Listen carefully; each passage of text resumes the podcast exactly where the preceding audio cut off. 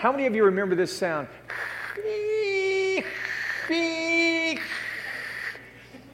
Right? You remember that? Some people, uh, when I was growing up, uh, we didn't have the internet. But we did have phones that had these rotary dials on it. And it was so frustrating when your girlfriend's number had too many numbers that were in the seven, eight, or nine, or zero, because you would, you would, you would dial, you only had to dial six, uh, seven numbers back then, but you dial it, and it would go,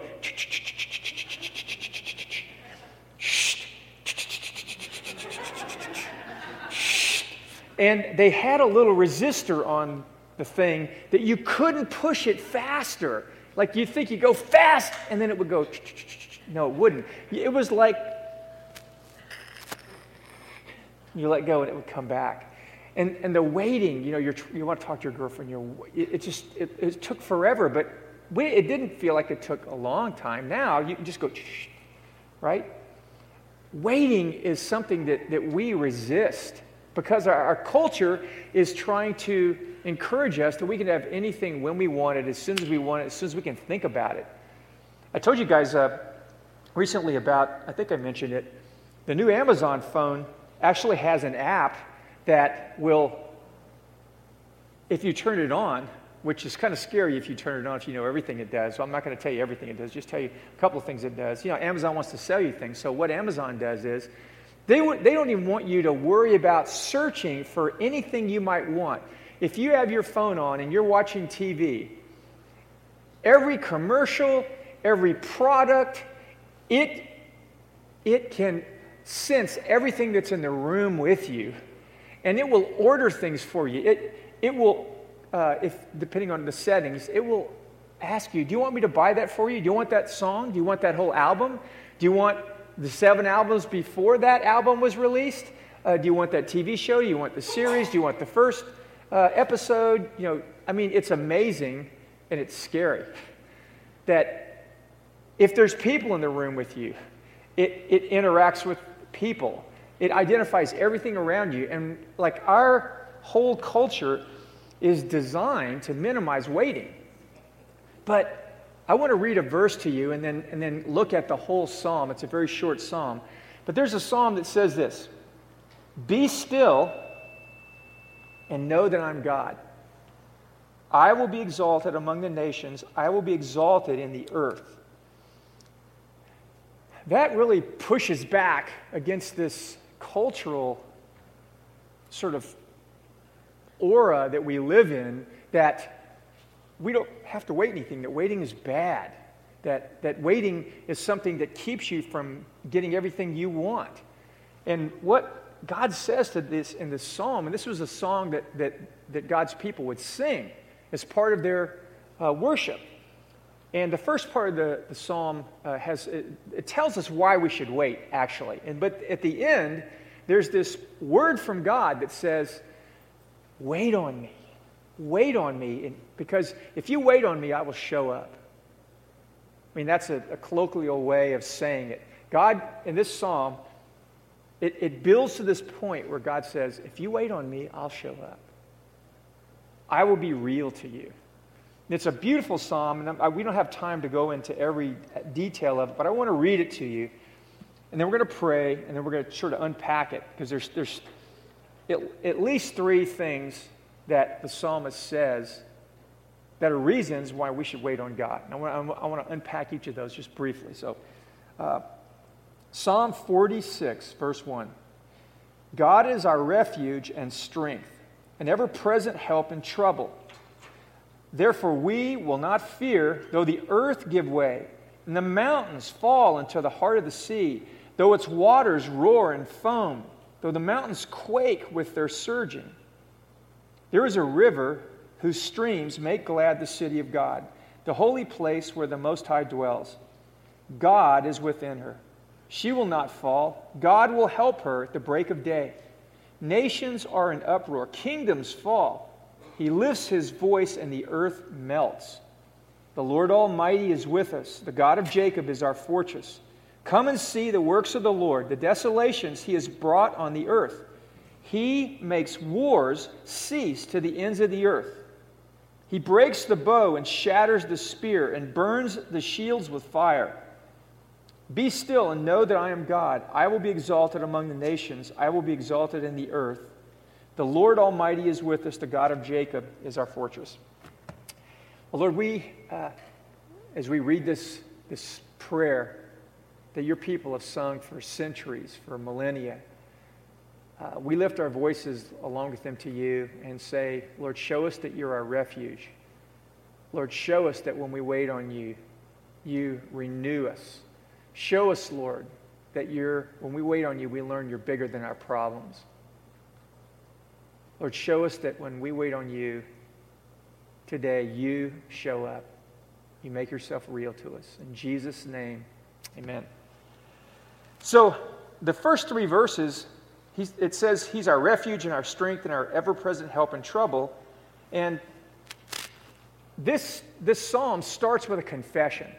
So it starts out saying, God, you're our, our refuge and our strength, our present help in time of trouble.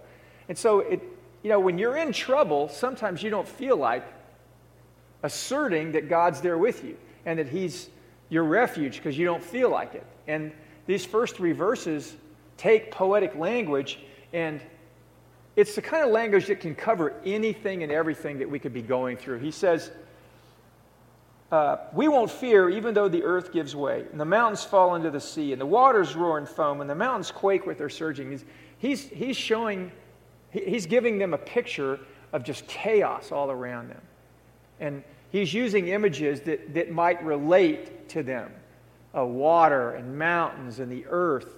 You know, when, when things around us are really going haywire, it's like nothing is stable anymore.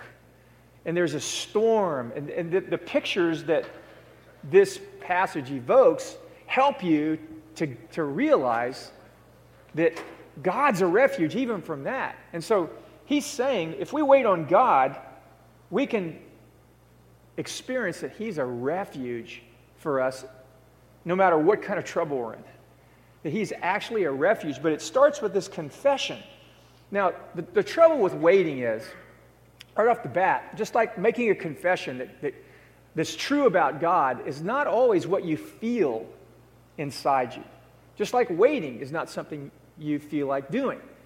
Uh, you know, we're always waiting for someone to bring something to us, or we're waiting because other people are, uh, you know, slow. We're waiting for uh, unforeseen circumstances. We're waiting, we're waiting, we're waiting.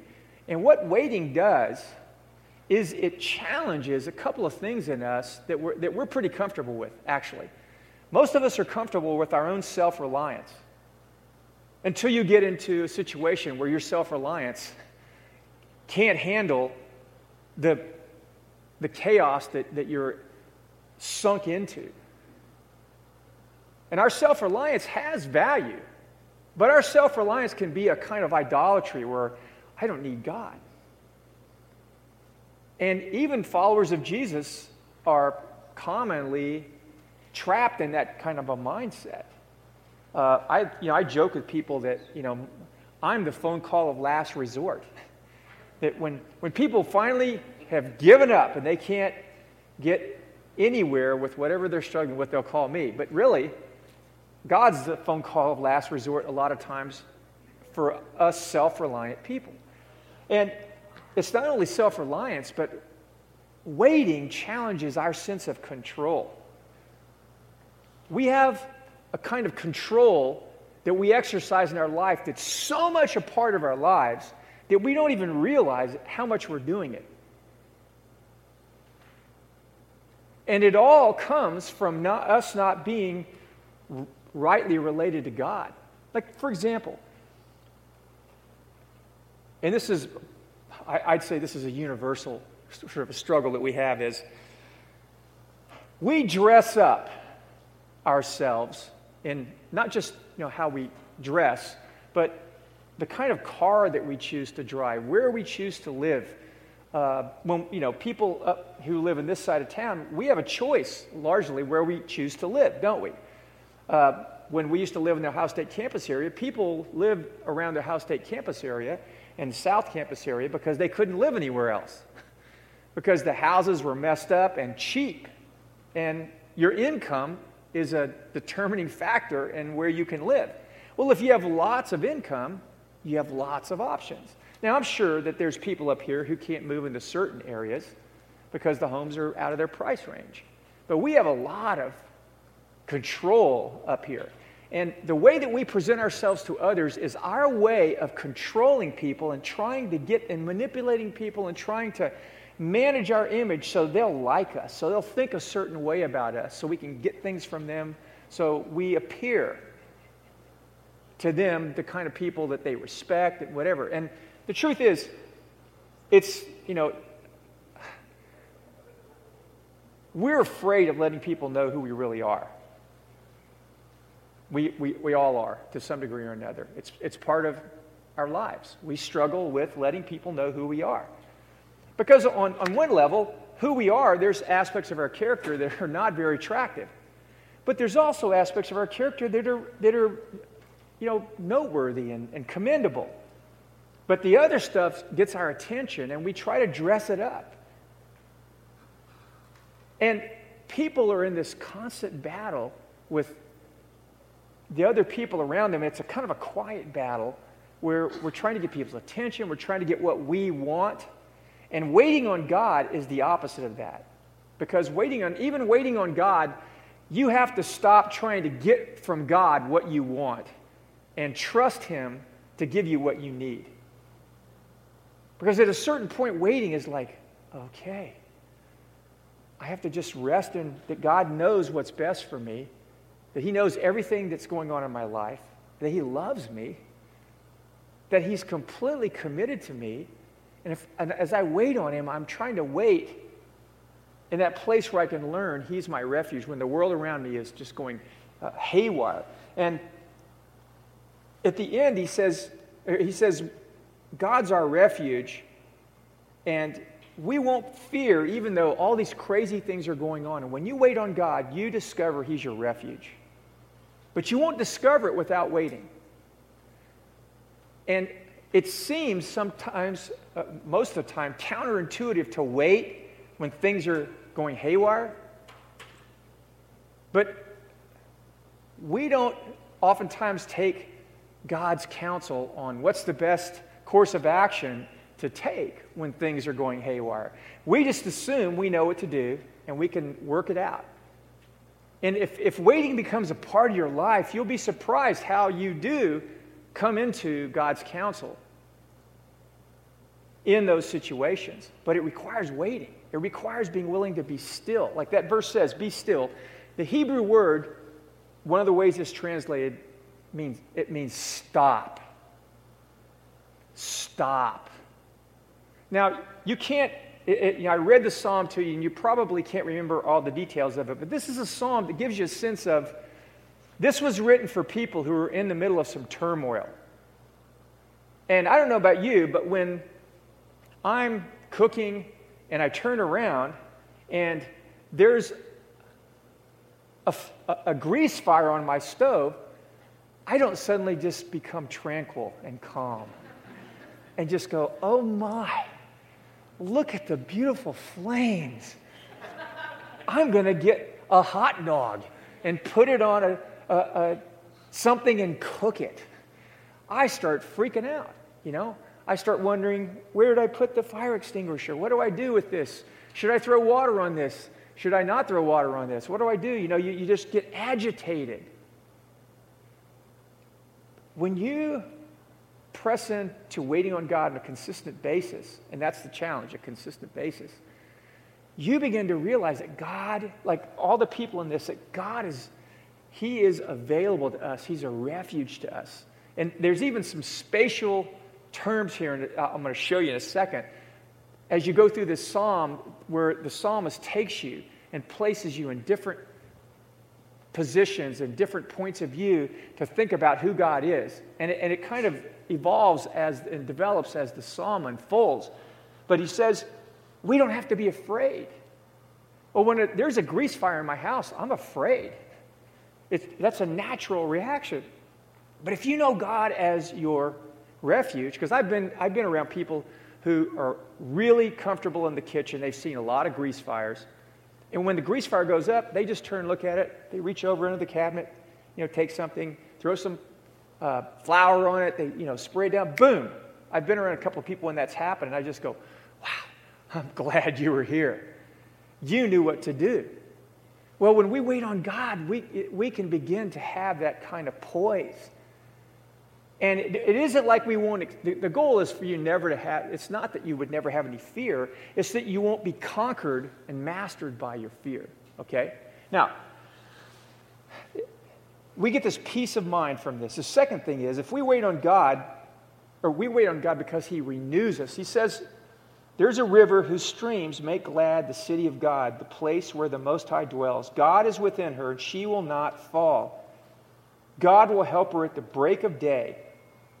Nations are in uproar, kingdoms fall. He lifts his voice, and the earth melts. Now, he's Jerusalem. If you don't know about Jerusalem, just simply, Jerusalem was a city that was on a mountaintop. Okay? Now, it's not a mountaintop like the Alps, but it's, it's a couple of thousand feet up. And if you don't know anything about rivers, rivers are in low lying areas. And on mountains, there's, there's not rivers. And all the cities in the ancient world, the great cities of the ancient world, or not all of them, but most of them were, were situated near a river. Because that river became a source of all kinds of benefits. Well, Jerusalem didn't have a river, but it did have a spring that's still there. And this spring was very famous because it was the, it was the source of water that, that they depended on when, they would, when Jerusalem would come under siege.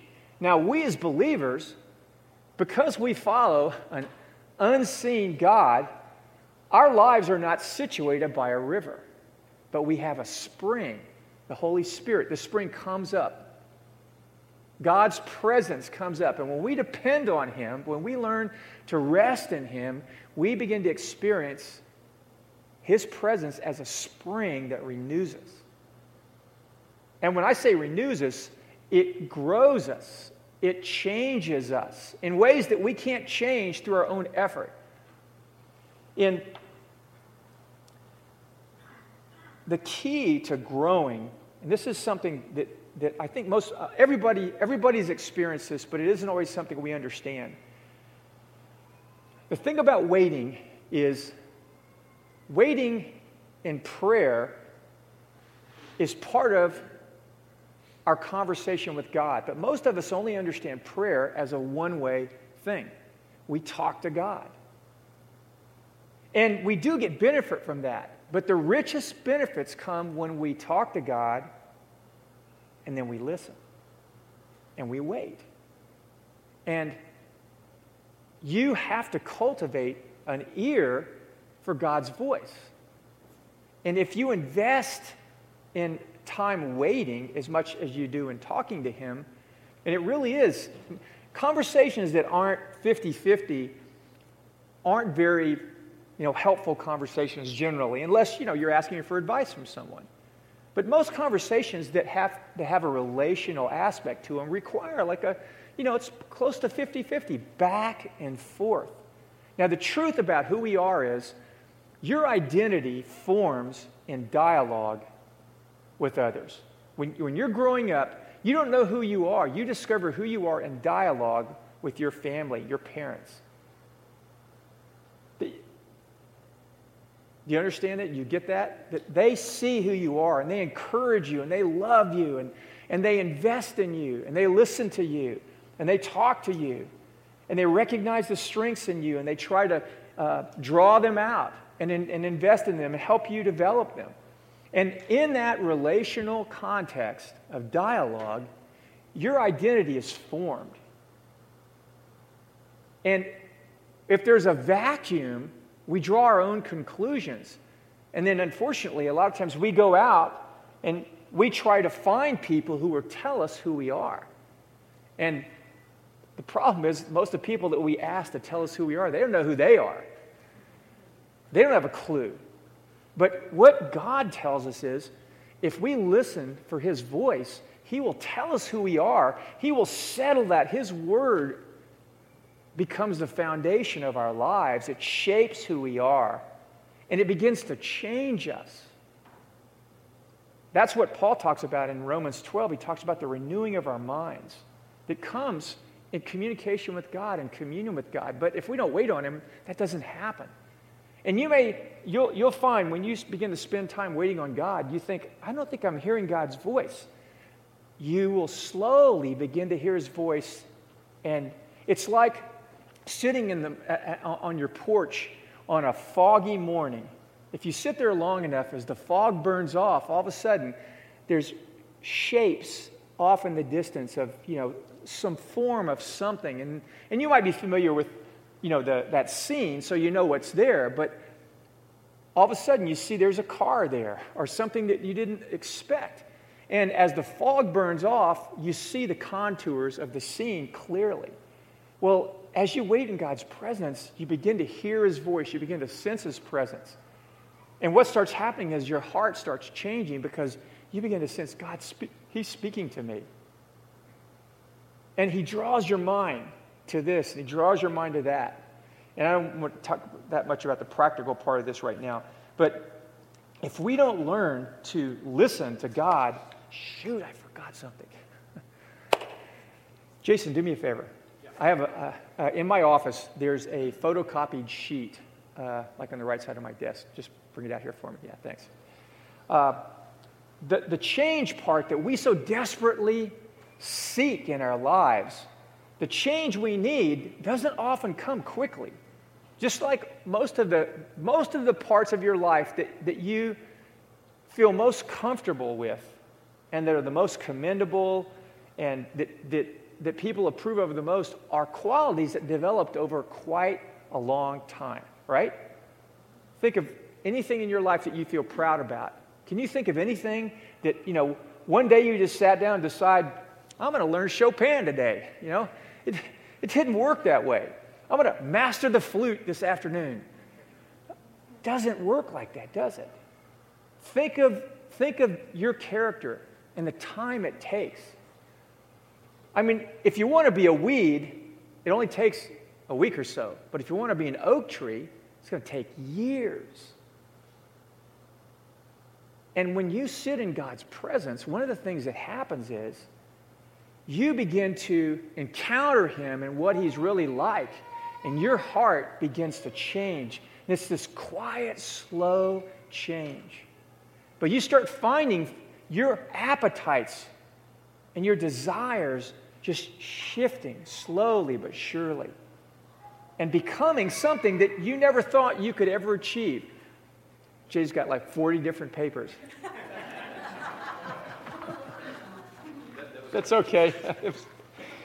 uh, I had a really good illustration that I photocopied this morning and forgot to bring.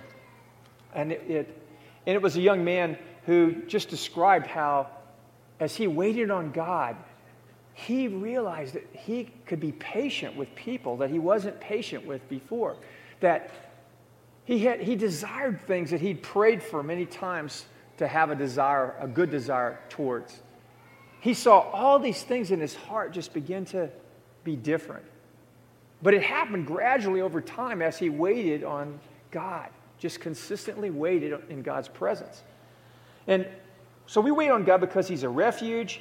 His presence renews us. And at the end here, it says, Come and see the works of the Lord, the desolations he's brought on the earth.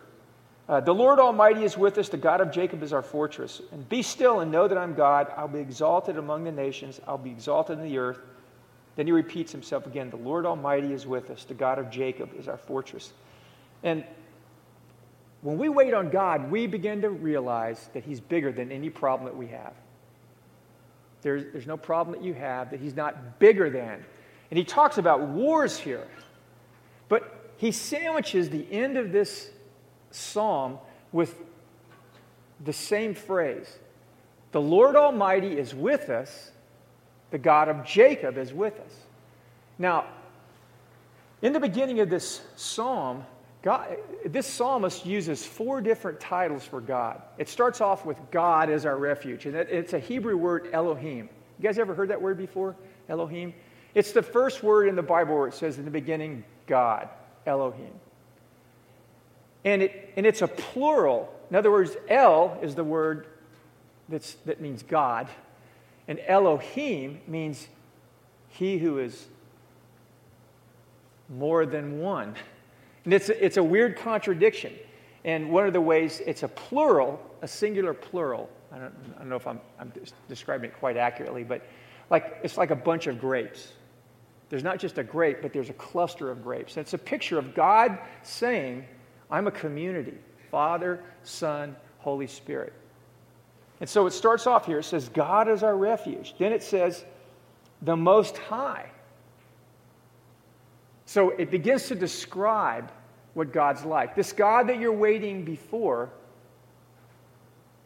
He's this God who has made you for community. He's this God who's the Most High God. And His presence, though, the Most High God, His presence is here with us when we call on His name. And we experience His presence with us. And then He goes on, He says, The Lord Almighty is with us, and the God of Jacob. So there's the Elohim of, of Jacob. The Lord Almighty is the Lord of armies. So He says, The Lord of armies. When you're in a war, you want the Lord of armies with you. But he doesn't just say the Lord of armies, he says the, the, the Elohim of Jacob, the Elohim, the God of Jacob. And he's talking about something very specific. So, first, the Lord Almighty is God is, He's the God, it, it, it, you can look at it two different ways. He's the God who has armies with him, vast armies that are focused on protecting and fighting for you. Or you could say, He's the God who's greater than all the armies. And depending on the context, it, it could mean one or the other or both. You know, you can decide here, but he says, The Lord Almighty is with us. Now, this is where the spatial part of this comes in. He says, God is our refuge, and it's a picture of us being surrounded by God. Right? Then he says here, the Lord Almighty, this God of armies, is with us. In other words, he's on our side, he's our ally. Then he says, the God of Jacob is our fortress. And the God of Jacob would, for, for a Hebrew, would, would draw to mind all the stories about Jacob and how God was intimately connected with Jacob and loved him and cared for him, even when Jacob was not, you know, necessarily uh, a very exemplary person. Just like us, there's many times in our lives where we fail the standards that, that God's called us all to live according to.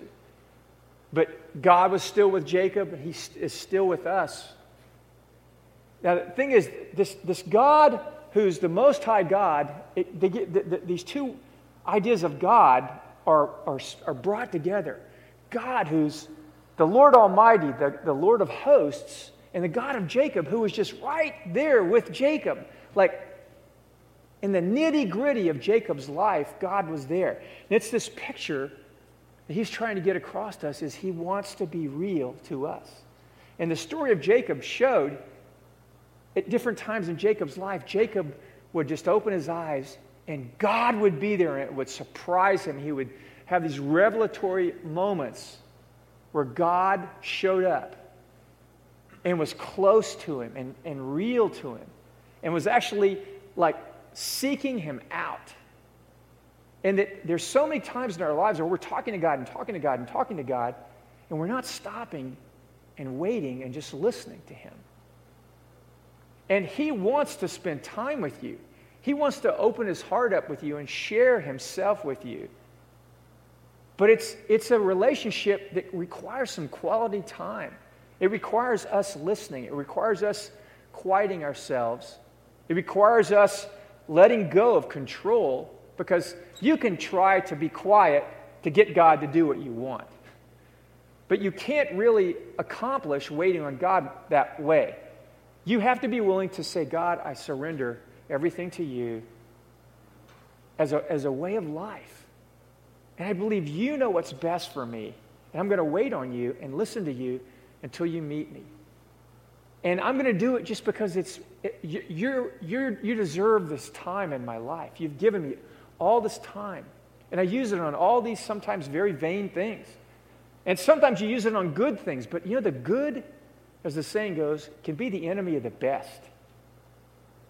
The good that you could do in your life is not always what God wants you to do.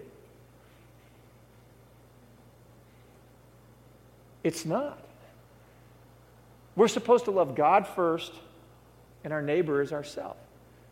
But so many times we're, we're over involved with our neighbor, and we can't love our neighbor the way we should love our neighbor unless we love God and we experience His love for us. Because that's the spring that sustains us and that, and that shows us what real love is like. We love others because He first loved us. So we have to commit ourselves, if we're going to show love to our neighbors, which is really important for us as followers of Jesus, we have to commit ourselves to, to sit in His presence and say, God, I don't have you figured out at all. I don't even know what I need right now, but you do. And I'm going to wait before you and listen to you and let you just do what you want to do, say what you want to say, work on what you want to work on. And I'm going to invest this time in you. And you know, you know what it's like. Saving is no fun at all. Just putting money in the bank is no fun at all. It really isn't. Because you put the money in the bank and you know, I could be spending that. I could be having fun with it. And it doesn't seem like much is happening, eh, depending on you know, what you're putting your money into. But over time, the, the magic of compound interest and investments begins to show up in the bottom line, and you begin to accrue this increasing balance in that account. But it's hard to do it, it's no fun. But over time, you begin to see this change that happens with your finances because little by little you invest and you invest and you invest. It's the same way, it's the exact same way with being quiet in God's presence. Uh, he says, Be still. This is, this is the final little reminder and practical part. He says, Be still and know I'm God. Now, that word know there is a, is a Hebrew word a lot of us have heard. It's, it's part of our sort of vernacular now. Uh, if you ever saw the Seinfeld episode where they use the phrase yada, yada, yada, right? And, uh, or yada, depending, I guess yada is probably better because it's the accent's always on the last syllable. But uh, our Americans, we say yada, yada, yada. Just like, uh, like in Texas, we have this river called the Rio Grande. But in Ohio, it's called Rio Grande. All right? Okay? I kept, when I first moved here, I kept telling people, no, it's Rio Grande. They go, no, it's Rio Grande. And I go, uh, no, it's, it's, it's Rio Grande. And they're not talking about the Rio Grande in Texas. They're, you know, the, the, the, the Grand River, the Great River, you know, the Ohio River, I guess. I don't know, it took me a couple of years before I realized these people want to call it the Rio Grande, okay?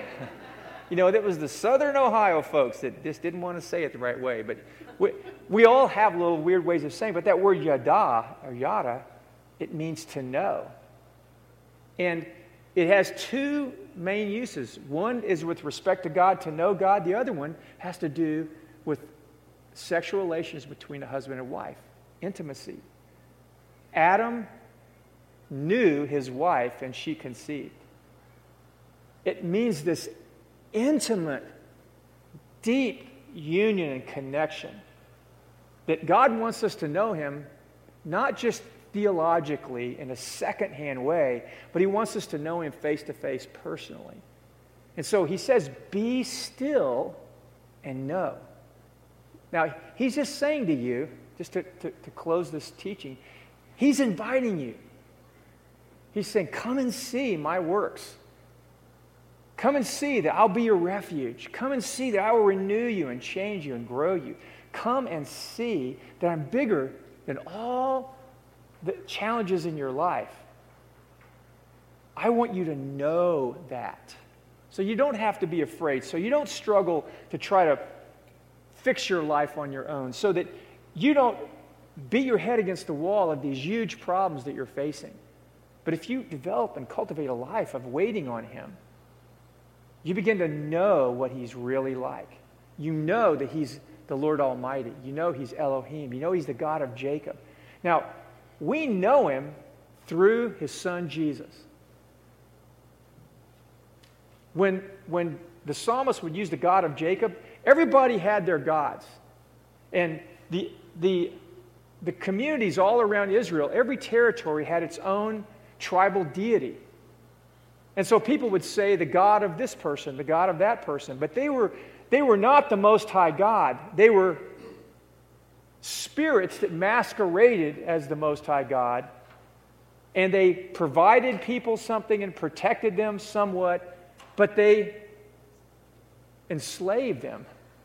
And you could see the, the, the, the, the corruption in these religions and what they uh, did to people and what they asked of people, what they demanded of people, how women were treated and men were treated and babies were treated and other people. But the God of Jacob called for not human sacrifice. The God of Jacob called for honesty and integrity and love for your neighbor and your enemies. The God of Jacob was a particular God that the people knew was different than their gods. Because the Jews said there's only one God the God of Abraham, Isaac, and Jacob. And then Jesus was from the lineage of Jacob. He was from the lineage of Abraham, Isaac, and Jacob, and David. And Jesus came along and said, Everything you knew about God you can know personally through me. If you put your faith in me and you follow me, the, you'll know the God of Jacob. He will be real to you through me and through a relationship with me. But they had to, they had to forswear their tribal deities and their idols. And we do too.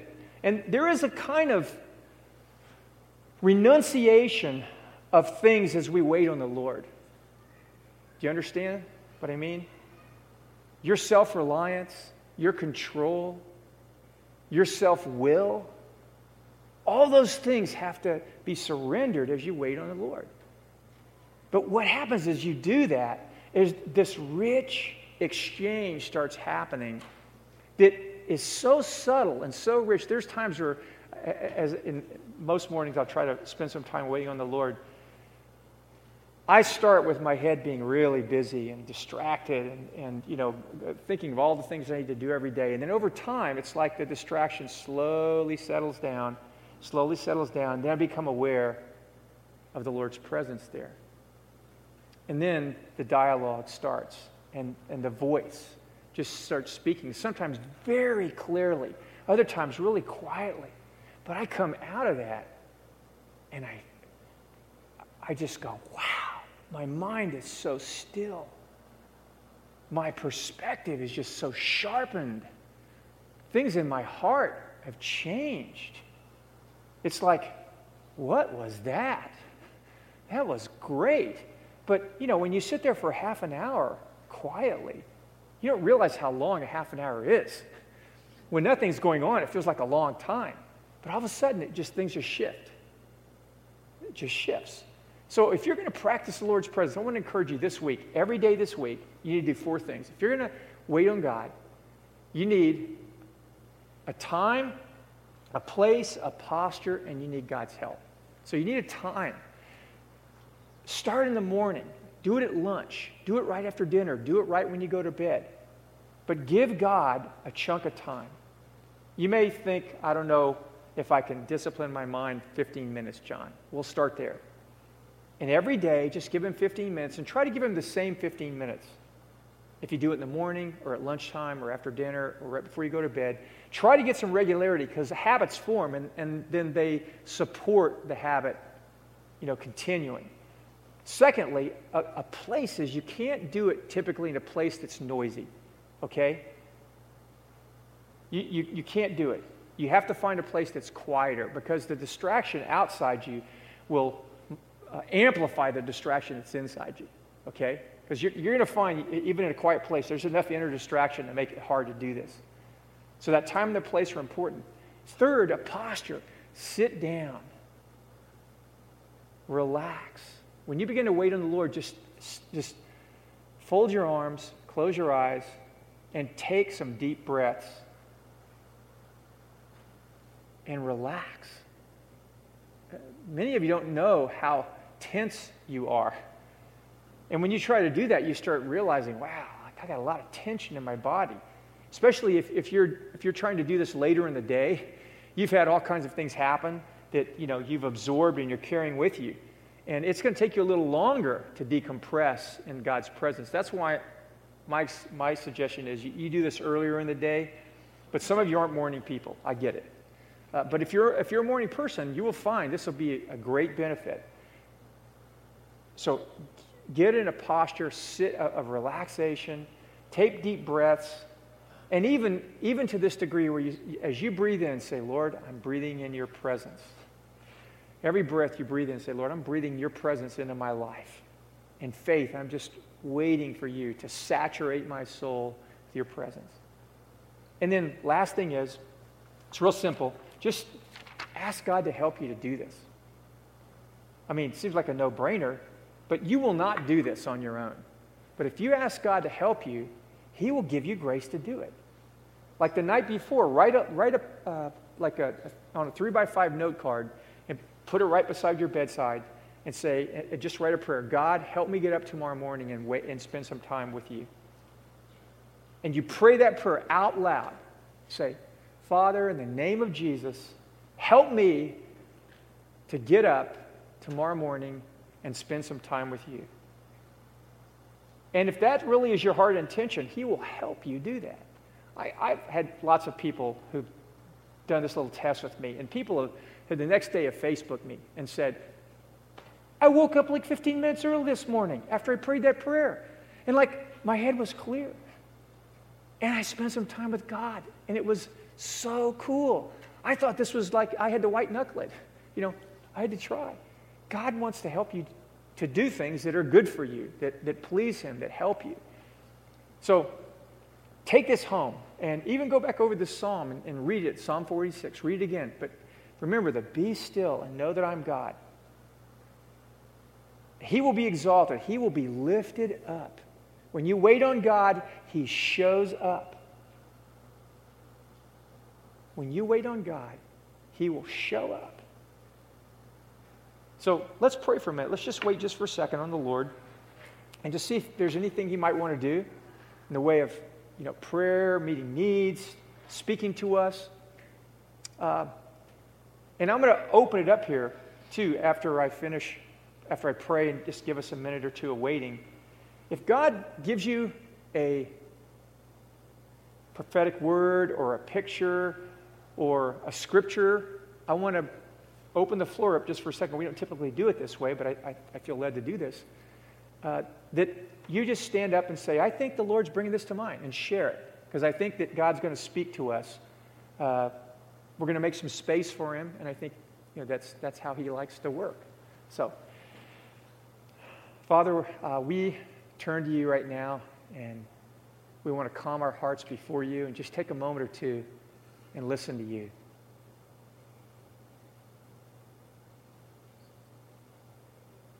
We ask you to speak to us. We ask you to move among us. We just clear this space out for you.